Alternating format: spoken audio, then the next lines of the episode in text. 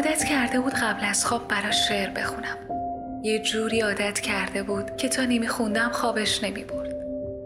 یادم یه شب داشتم از مسافرت برمیگشتم که تلفن همرام خاموش شد و یه مسیر طولانی هیچ دسترسی به تلفن نداشتم.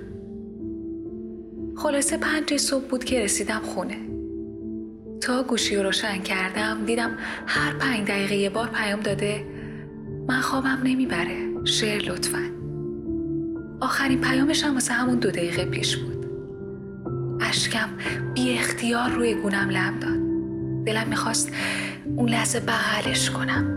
یه جوری که کل شهر توان جدا کردنمون رو نداشته باشن.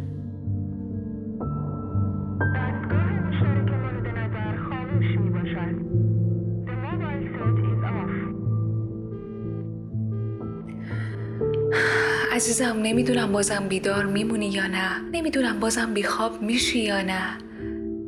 فقط راستش رو اگه بخوای کلی شعر رو دستم باد کرده. کلی شعر که واسه اپراتور می‌خونم. وقتی میگه مشترک مورد نظرت خاموشه. کلی شعر که این بار منو بیخواب کرده. کلی شعر که نمی‌دونم بدون گوش کردنشون چجوری میخوابی؟